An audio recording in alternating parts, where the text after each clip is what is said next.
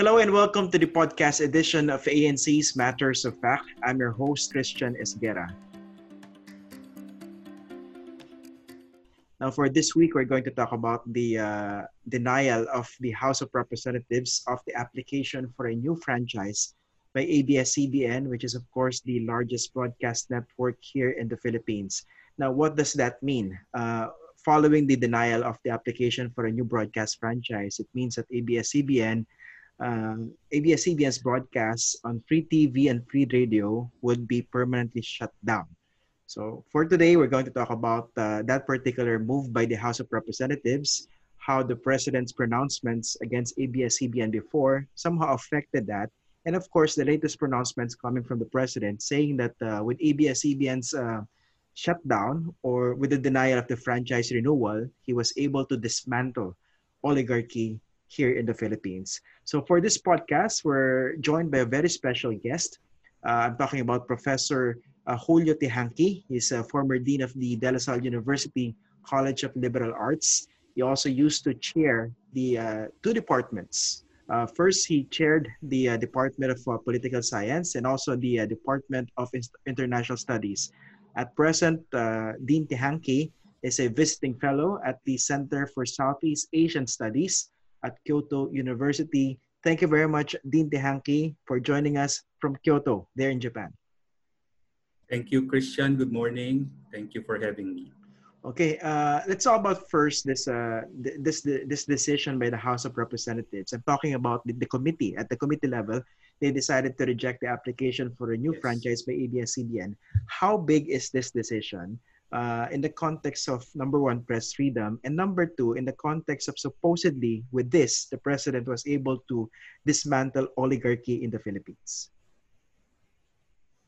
Well, yeah, it is indeed unfortunate that the uh, leadership of the House uh, in Congress uh, has decided to uh, vote against, uh, at the committee level, vote against the renewal of the franchise of the ABS-CBN. Now, for whatever uh, faults uh, your corporation or your uh, uh your company uh, committed in the past, uh, the the non-renewal is, to my mind, a bit harsh, and it would be impossible really to explain how one of the biggest broadcasting corporation in the country could not be given a franchise, whereas other corporations, other uh, media organizations have been granted a franchise uh, and must, much given leeway, even if they have committed some lapses also in their in the running of their corporation. So I guess um, it's really uh, difficult for the congressional leaders to uh, explain, you know, to, to even spin their way out of this narrative that uh, if you take down the biggest media organization and much trusted at that uh, in, in the country, uh, you cannot explain it away and say that it is not an assault on press freedom because it is. It is an assault on press freedom. what, what exactly? What exactly did the president achieve here? Because he claimed that he was able to dismantle oligarchy by uh, by shutting down ABS-CBN. But in reality, what okay. did he achieve here? Okay, uh, we have to put it in, in its proper context. No? The election of President Duterte was a result of uh, the failure of the, the country's ruling elite, no? Uh, the post Marcos, post EDSA ruling elite, to deepen democracy and to deliver on the promise of development uh, and democracy. So um, uh, President Duterte uh, ran along that narrative, that campaign narrative, and of course he won. And uh, and he now he's saying that he is fulfilling his campaign narrative of going against the elite or the so-called oligarchy. Now we have to we have to be precise about our language. Who exactly comprise the oligarchy and what is precisely? What is yeah, precisely, precisely. So uh, the classical textbook definition in political science of an oligarchy is the rule of the wealthy few. No? But the oligarchy is just a sub uh, category or subset of a bigger, uh, bigger ruling group in the, any society, which is the ruling elite. And specifically, we have to distinguish between two kinds of ruling elites. The oligarchy is part of what is known as the elite of wealth, no? or what we call the socio-economic class. But the other part of the ruling elite, the national ruling elite, you have the elite of power or the political class. No? So uh, essentially, oligarchs are, uh, are individuals no? who have accumulated vast, tremendous uh, uh, material wealth. And it's no surprise that the current ruling class in this country, the socio-economic elite, most of the families that comprise this subset of our society derive them, their wealth uh, from the traditional land holdings of the past. Mm. So we have had historical uh, wealthy families, elite families like the Lopezes, who have made uh, their wealth through their land holdings in the past, since the time of the Spanish period all the way to the time of the American period and the post-war republic. And uh, then again, you have to distinguish oligarchs as individuals, no, as economic uh, wealth holders, and their corporations. Although sometimes it's difficult to uh, separate the two. But uh, the corporation is different and performs a different set of role for society, uh, whether it is, uh, of course, in pursuit of the self-interest or the political interest of the owner, is another issue altogether. Mm-hmm. So you have to separate, for example, the role of ABS-CBN as a provider of, of the dependable, wide, and, uh, and trustworthy information and entertainment, and the economic and political interests of the owners of the corporation. These are two separate. So, so just to be clear, just because a family is wealthy, it doesn't necessarily follow that that family can be classified as an oligarchy or an oligarch. Oh, of course, um, uh, in the past, um, the traditional wealthy families, and we have to distinguish also, no, uh, that the oligarchs are uh, is a, both a cause and a, an effect mm-hmm. of the the present system. No? Mm-hmm. They're a mere reflection of how unequal our current societal and socio-economic system and even political system is. To give you an example, no, uh, the Philippines has a dozen Forbes billionaire listed with a combined net worth of 55 billion dollars. No, but and their combined wealth constitute 19.44% of our of our nation's GDP. So that's uh, a dozen family, a dozen individuals whose wealth is equivalent to already 20% of our total GDP. Okay, but if you compare that, for example, with Indonesia, which has double our population at 264 million, Indonesia has 20 Forbes listed billionaires. But the combined wealth of the 20 billionaires in Indonesia only comprise 6.99% of Indonesia's GDP. Mm-hmm. So this stat- statistic is very telling, no? That indeed, compared to the population size and the combined wealth of uh, and the number of uh, billionaires, no, um, we have a, a more inequitable social structure in this country. Uh, two more example, no? If we compare it to two other ASEAN countries, no? If we look at Thailand, which has a population of only 68 million, Thailand, with a population of 68 million, has um, 30 billionaires listed, and they comprise 14 per, uh, they comprise 22% of the GDP. So, at a smaller uh, size population, larger number of billionaires, equivalent to our 12, which also has the almost the same level of uh, uh, of uh, GDP wealth. Mm. So, uh, what is the meaning of this? The implication is that going after one or two so-called oligarchs or wealthy family will not put a dent on the unequal system that we have. Mm. No, uh, it will not have a significant dent on our inequality. Why?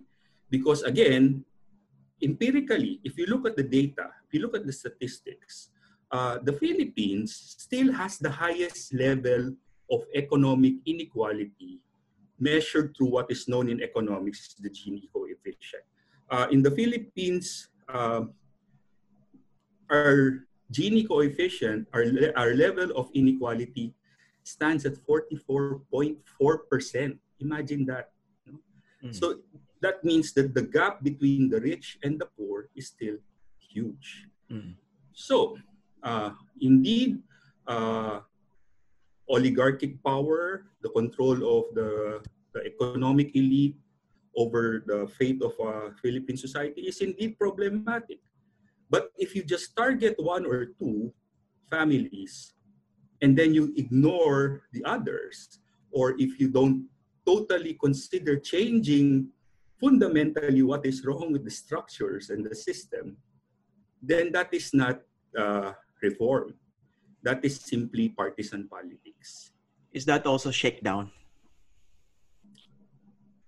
Well, looking at history, that was, uh, of course, uh, if we look back at history, uh, the dictator Ferdinand Marcos uh, also used uh, the, the, the elite, elite nature of our politics as a, as a uh, reason for declaring martial law. And of course, we know what happened. No? The, the Marcoses forced the Lopez to sell ABS-CBN. So um, one cannot uh, simply forget the lessons of history. But is this what's happening here? You said that if you just target one or two uh, oligarchic families, that's not dismantling oligarchy, but basically that's just a reflection of part- partisan politics. In reality, is this what's happening under Duterte now? Unfortunately, um, the real issue here, uh, oligarchic control has been written about by many scholars already. Uh, the liter- there's a, a huge literature on the topic.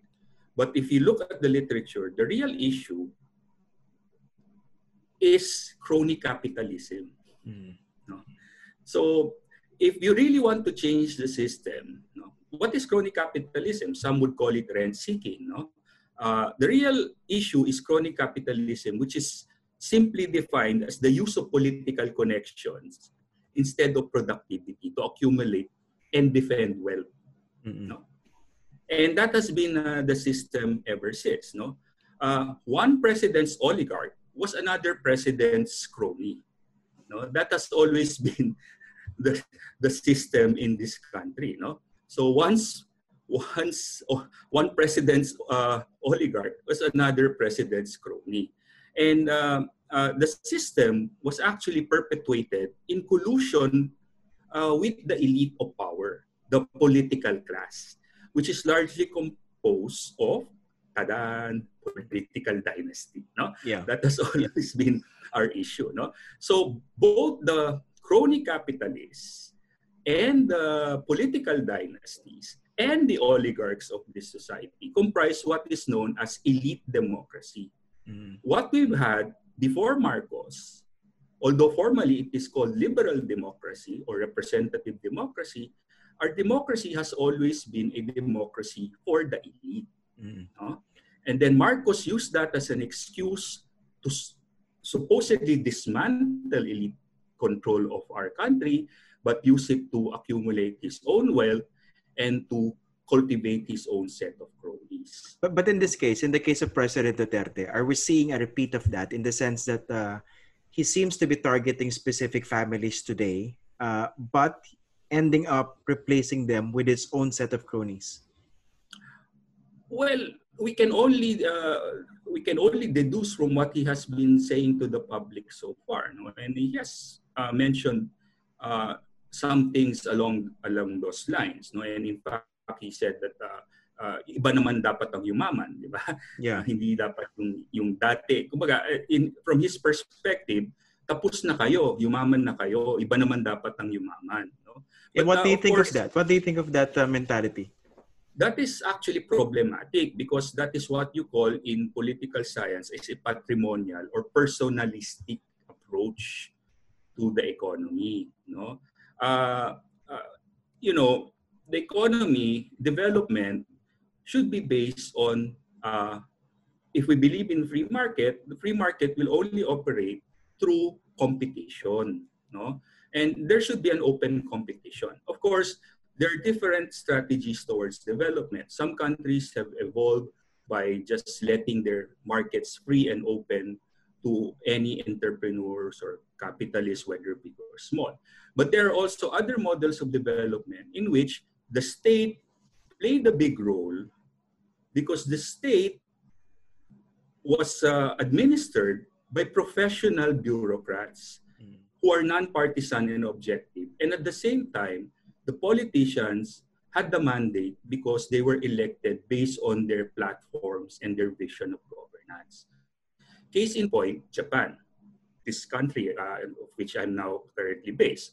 Uh, while uh, in terms of their economic trade, no, uh, the state supported several industries, no, their heavy industries, their uh, electronic uh, industry and so on and so forth. But they allowed big corporations to compete with one another no? equally. And whoever wins in the competition will get the subsidies from the state so that they can compete in the international arena. Mm. And this is done objectively uh, without any partisanship. Of course, there are, of course, uh, some uh, corruption even in Japan from time to time, but not as uh, uh, detrimental to economic development. Because in the final analysis, while politicians, bureaucrats, or even uh, political leaders pursue their personal political interests or economic interests, they also have the interests of the entire nation in mind. Okay. And, you know, now let's talk about where the message is coming from. The messenger himself, President Duterte. Of course, uh, on its face, it's good if you hear these words coming from the president saying that he wants to dismantle oligarchy. And according to him, he has in fact dismantled oligarchy. But that coming from President Duterte himself, uh, who himself is actually a product of a political dynasty, the patriarch of a political dynasty. First question, Dean the, the President Duterte himself, given his uh, political dynasty in Davao, and now that he's president, can he be considered as an oligarch? Uh, if again, no, uh, the problem is really uh, um, political. The problem is elite democracy, no, and if the president truly wants to leave a legacy of meaningful and transformative change in this country, he should uh, go against uh, the very same class that has supported him. No? Uh, he should go beyond his rhetoric and take on the crony capitalists and the political dynasties. No? And that will be truly transformative and will have a tremendous impact on our uh, society's future, especially in the post-COVID future. Now, the problem is since the uh, since EDSA, no, most post-EDSA presidents have concentrated really on the economy, which is okay. No? But given the the setup of our uh, our system, uh, they start with the economy. They try to revive the economy, uh, believing in trickle-down theory of neoliberalism, and then they they they attempt to institute social reforms and then they uh, they barely have time to complete these social reforms which are also incremental and piecemeal because they cannot truly ag- go against the, the elite of the country. And then uh, they also forget to implement political reforms so that has always been the story of one president to another right what do, what so do you they, think what do you think would be the uh, sorry for cutting off Dina. Uh, yes. What do you think would be the uh, the the biggest uh, indicator uh, that the president really means business as far as oligarchs are concerned? Well, simply pass a genuine anti-dynasty political dynasty law because uh, the the oligarchs and the the billionaires no? They do not have the political power to sustain this unequal system. They are part of the system. But the true power that perpetuates this kind of a system uh, are the, the political uh, class no? And, and and and the crony capitalist that uh, sustains the political class. And of course this is uh, again part of the perpetuation of elite rule the political dynasty so if truly uh, president duterte uh, is uh, sincere in trying to dismantle oligarchy in this country he should start by uh, passing a genuine anti-political dynasty law. Why? If you look at Congress, 71% of the current Congress are from political dynasties. Uh, the introduction of the uh, party list uh, system, which was supposed to represent the marginalized, no, is now populated by political dynasties as well. So the entire machinery of government, even in the bureaucracy, is full of relatives of the same political clan. No? And of course, here comes uh, the moral hazard, no? Uh, and then uh, the use of political position for wealth accumulation and for the defense of wealth. Is this what's so, happening now? I'd like to uh, I'd like to ask about the the relationship or the dynamics between oligarchs and political dynasties. Is there really a, a fine line, or basically, given our realities in the Philippines, there's basically none. Oh well, of course, uh, if you remember uh, The Godfather, no, uh, one of the quotes from the Godfather trilogy is uh, uh, finance and politics are the same. No, uh, finance is the gun, politics is knowing when to pull the trigger, right? So wealth and power go hand in goes hand in hand, and of course, uh, one can concentrate on accumulating wealth in order to get power, and one can have power and use that power to accumulate. So uh, this has been the equation no? Uh, of power and uh, economy in this country. Mm. So in this in this case, uh, we have a lot of political dynasties or members of political dynasties that are also oligarchs. Basically, they may have started as oligarchs, accumulated wealth, right. and then they went to politics to keep right. growing their wealth at the same time, uh, getting defend more poli- defend their wealth and getting more political power. Yes, yes. So uh, just because uh, you supported this party or that personality or this president or that president, uh, it perpetuates itself, no? And uh, in the final analysis, uh, uh, the losers are the people. Why? That's the reason why we still have our OFWs because uh, there are not enough uh, economic opportunities in this country for them to just stay at home, stay in, in, in the Philippines. And we're losing all these talented Filipinos abroad who are now risking their lives amidst this COVID pandemic. And now uh, their, their, their future is uncertain because of the economic uncertainties that lie ahead. So really, uh, this is no time to go after uh, to go for political vendetta or personal to go against personal grudges. This is really time to be serious and think about the future of the country and not be uh, focused on petty uh, infighting among the elites. Also, uh, we're hearing this message, uh, this, this battle against oligarchy coming from the likes of Alan Peter Cayetano, uh, basically is echoing what the president has been saying regarding uh, this campaign against oligarchy. But let's talk about the political history of the Cayetanos. At present, you have four Cayetanos in elective posts one senator, one House Speaker, the wife of the Speaker uh, is a congresswoman in the other district in Taguig City. And of course, the city is run by the brother of Alan Peter Cayetano, Lino Cayetano, as the mayor.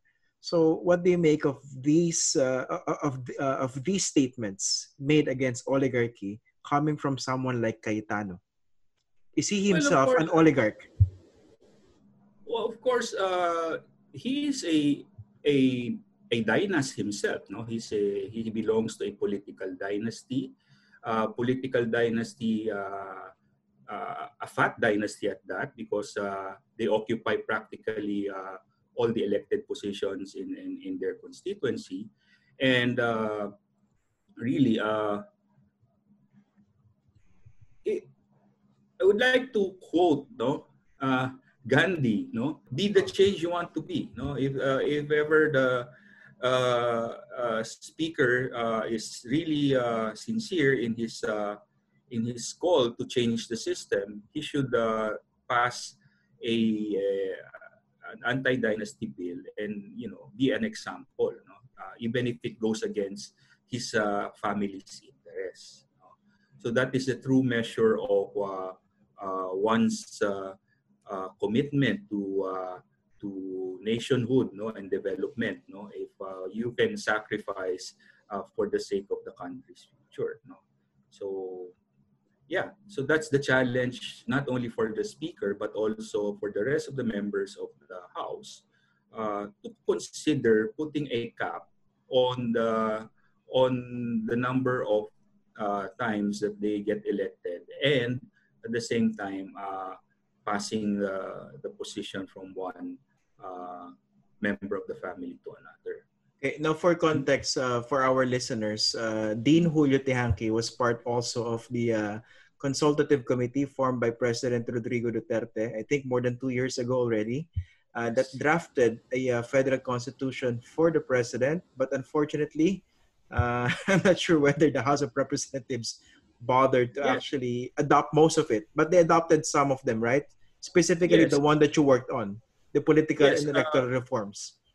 The very first thing that the House uh, deleted from the draft were all the political and electoral reforms that I've introduced. So uh, that is already uh, an indication of uh, of the their interest. No, and uh, sadly, the interest of most of our elected representatives is actually just to abolish term limits. No? Mm. of course, it's so self-serving. No? So that that's it will benefit them. No?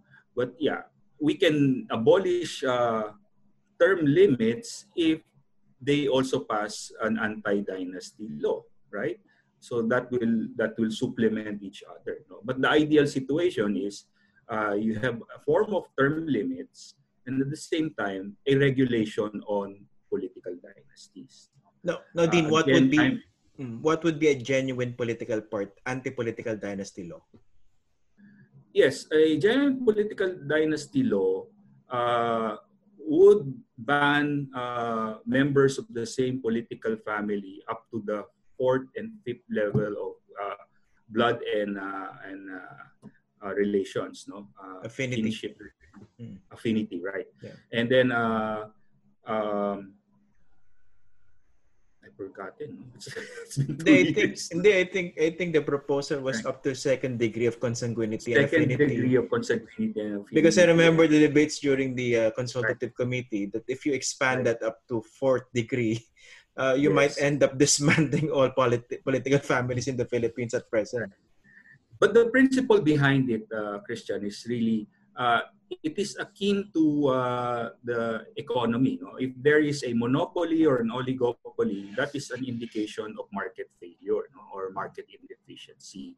So in the same light, in the political arena, if you have only a handful of uh, of uh, politicians being elected to the same position and they pass it on to the same family, then that is a form of political monopoly. Uh, other politicians have said, no, and former presidents and former mayors have said that we're, we've been elected. No? There's no dynasty. No? That is not true because once you are elected, you automatically have the incumbency advantage. And incumbency advantage doesn't simply mean name recall. No, it's access to resources that can get you re-elected. And in most instances, it has something to do with pork barrel. No? So, and of course, we know that uh, pork is the main engine for uh, the uh, for running things. No, it's how things get run in the house, no? and mm-hmm. that's how uh, bills are passed or franchises are killed. Right. unfortunately. And also, quite interestingly, we've been hearing that same argument from the likes of uh, Speaker Cayetano. Uh, I remember he was uh, justifying the, the fact that four family members were running uh, during the same elections by saying that uh, we were elected anyway. We're being uh, we're not passing on one position to the next family member. The same argument by Joseph Estrada before. Of course uh, yeah, but you have to distinguish procedural democracy, that is, you know, procedural, you you run for office, you get elected, no? And substantive democracy, who elected you and how were you elected? No? Were you elected based on your platform or were you elected because you were endorsed or you, you had the political machine or you gave away uh, patronage? So that, that's the difference no, between uh, substantive and procedural democracy. Yeah, you may, be, you may have been elected, but how were you elected?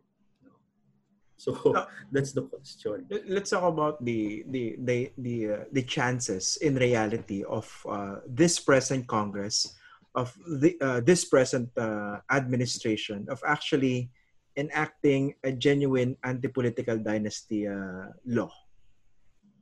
I don't think so. It will not happen. It will not happen in this in this Congress. It might not happen in next Congress really. So uh, that's the sad reality. It is what it is. No, uh, uh, uh our politicians are uh, are self-interested utility maximizers. No, as much as possible, they will maximize their advantage. So I think the um, the way out here really is for the people to exercise our our right no? Uh, to organize, mobilize, educate each other, especially the, the, the next generation, no? the so-called Zoomer generations, no? Uh, the millennials, no? to really uh, take it upon themselves to elect the right people. No? And uh, there is now a, uh, of course, there's there's this uh, trend towards uh, erosion of democ- democracy around the world. You know? But we are also seeing a pushback coming from different sectors of society. Mm-hmm. And we are already seeing that in the United States and we're seeing it all around. You know? In the same light that uh, uh, my generation was part of that generation that fought the Marcos dictatorship in order for us to restore this democracy, no matter how flawed, uh, we should defend democracy. Mm. Now, speaking of oligarchy, uh, let's compare the the oligarchy under this current administration compared to previous administrations. Uh, some are saying that uh, it's actually worse today than it was before. What do you think? Uh, for me, generally, whether it's one president or the other, it's the system. It's the same system that's uh, that's that's bad. No, uh, uh, this current administration is just uh, uh, doing what previous administrations have done. And that's the sad part. As I've said, uh, the election of, of a populist president like Rodrigo Duterte was a result of the frustration of the people, the politics of anger because of uh, the failure of all post Marcos post EDSA presidents to really uh, introduce real development and reforms and social social reforms uh, such that for example no we still have one of the most uh, the smallest smaller middle class in uh, in southeast asia? We have failed to expand our middle class uh, uh, and of course any any functioning democracy uh, depends on uh, well-informed, uh, participative, and uh, and active middle class. So and a strong middle class. Hmm? And a strong middle class. And a strong middle class. Mm. And uh, but, nowadays, uh, yeah, uh, the middle class are, are marginalized because they cannot, they might, they they they have the capacity to understand the situation, but they they're not organized. No, unlike during the time of Marcos, uh, uh, the the turning point was when the middle class started participating in the anti-dictatorship struggle. Mm. So uh, the challenge also is among the educated. No, uh, let us not blame uh, the poor. No, let it's like blaming the victim. No, it's let's not call them bobotante. No, uh, we should understand where they are coming from. And in fact, if you look at the, the recent presidential election, it wasn't the poor who voted for Rodrigo Duterte. It was largely the middle class who voted for Duterte. So uh, the middle class should uh, reconsider its position on things and start uh, being active in, in the national conversation. Mm. Now, earlier I mentioned the word uh, the word shakedown because uh, if you look at what's happening uh, under this administration, it seems la- that um, certain families or certain companies are uh, getting a lot of uh, flack or under heavy fire from the president himself. When in reality, what's happening is that it seems that he's not trying to change the system actually, but he's targeting specific families, and what he's doing is a shakedown. I asked this question because, for example, uh, let's talk about what happened to the Ayalas uh, and uh, Maynilad, for example, uh, Manila Water, and of course MVP and uh, Maynilad. And early during the administration, early on in this administration, uh, the first target of President Duterte was Bobby Ongpin. But if you Mhm. look at uh, if you look at what has happened since then, it seems uh, like uh, he's just targeting specific families and that he seems to be favoring other families. So what, what exactly is happening? Do you think it's actually a shakedown that's happening? Well, one can perceive it to be like a shakedown, or but of course, uh, one can also uh, say that uh, it's partisan. No, uh, you target you target other uh, oligarchs because some other oligarchs supported you. So it can go both ways. No, uh, it's, it can be either uh, you shake down. Oh, let's settle this. Uh, give me give me this and that so it can it can be taken as that no Like Mighty on the other Cigarettes. hand, Hmm. Yeah, What what Mighty happened to Mighty? no? Yeah. but remember mighty cigarettes uh, became very big under another administration Yeah. so uh, through the support whether uh, according to reports no uh, through the help of another administration that's the reason why uh, mighty became big no and then of course uh, the com- the competitor invested on another candidate and that candidate won so that's how things are no uh, So very Yeah, so, personalistic yung approach, no? it's patrimonial in a, in a political science term no it's Mm. personalistic? Or uh, as other political scientists or even the sociologist Max Weber said it's sultanistic no? Ang tawag diyan sultanistic no? So para kang sultan no? Na what- you decide. Now, what would be the long-term impact of this on the Philippines if this is the approach that uh, we're we're seeing now uh, in terms of a president dealing with oligarchy?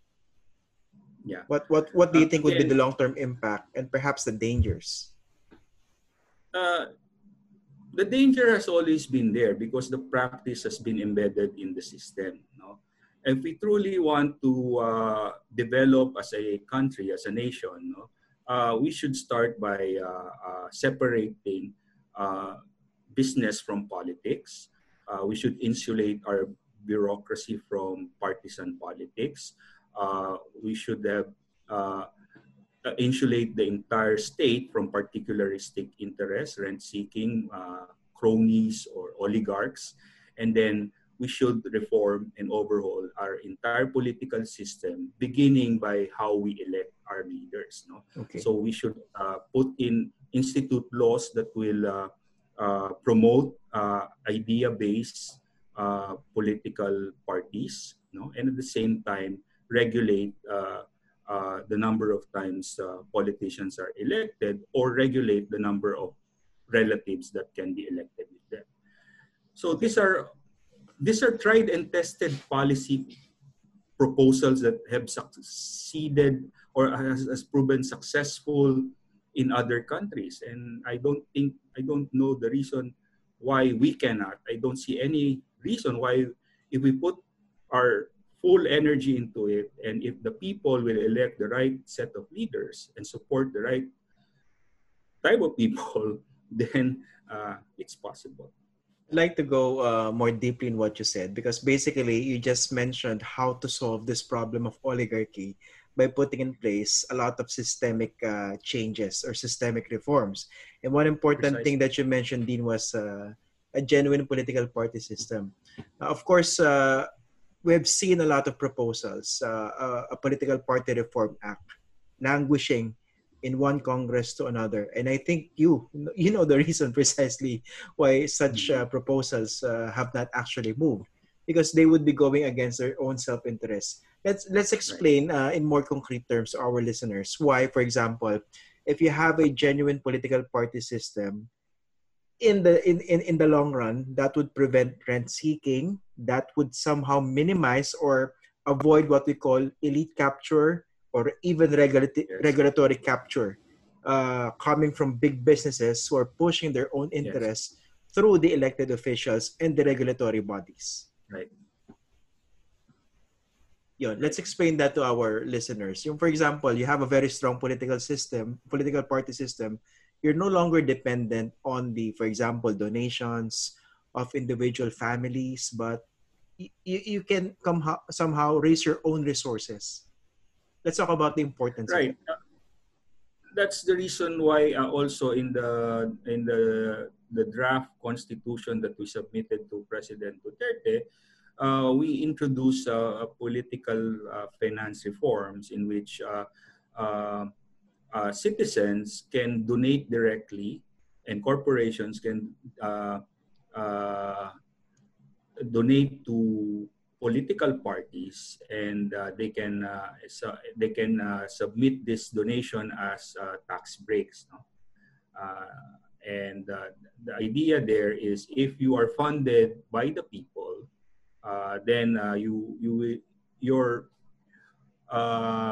your allegiance will be to the people who funded you rather than the mm. business interests that, that have funded you so you're accountable to them in, you're accountable to the people the people who have funded you. know? So that is one uh, reform that we have introduced, no? Uh, a, a, a, uh, a fund, a financing scheme for political parties. Because um, as we know, it is expensive to run for public office. And, uh, and, and setting up your own uh, electoral machine uh, is also expensive. No? It costs money. So uh, that's the reason why a lot of our millennials, a lot of our professionals, a lot of our uh, well-meaning uh, citizens cannot uh, meaningfully participate in in the electoral arena because uh, they're crowded out by the political dynasties who already have the incumbency advantage in terms of their access to both resources and and the machinery. And that explains why we're getting more of the same politicians and the quality of politicians now.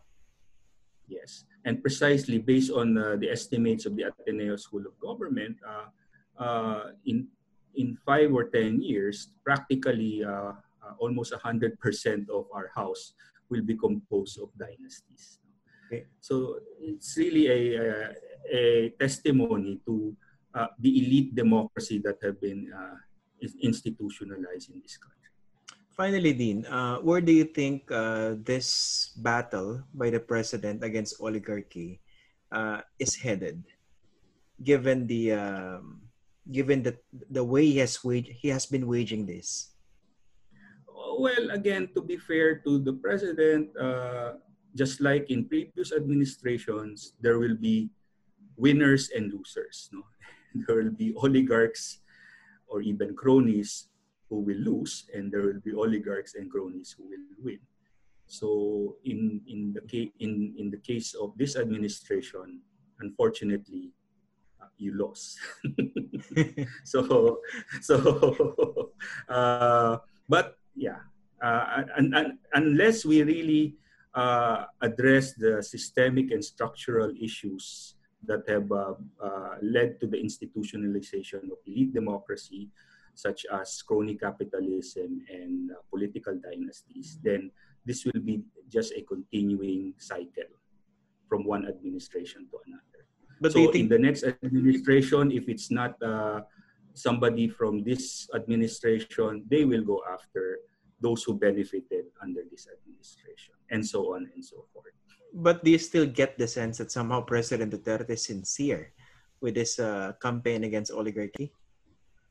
Or not really? Well, it's, it's not for me to to judge the sincerity of the president. No, it's up to the people to, to see whether uh, he's truly sincere in uh, in his actions. No? But based on so, what you're uh, seeing so far, based from what I'm seeing, uh, if he if he doesn't limit his campaign against the oligarchy to just a handful and make it uh, system-wide, uh, address competitiveness of the country, open our markets, uh, uh give more uh, more funding to small to and medium entrepreneurs, fund more research and research and innovation. You know? then we can see that you know uh, if you open up competitiveness rather than just selectively uh, taking on uh, one or two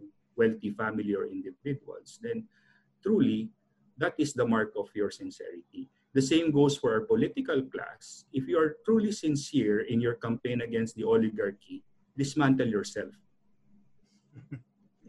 well, well said, uh, Dean uh, Julio Teehankee. Thank you very much for joining us on this podcast. Always a pleasure, sir. Thank you, Christian. Stay safe.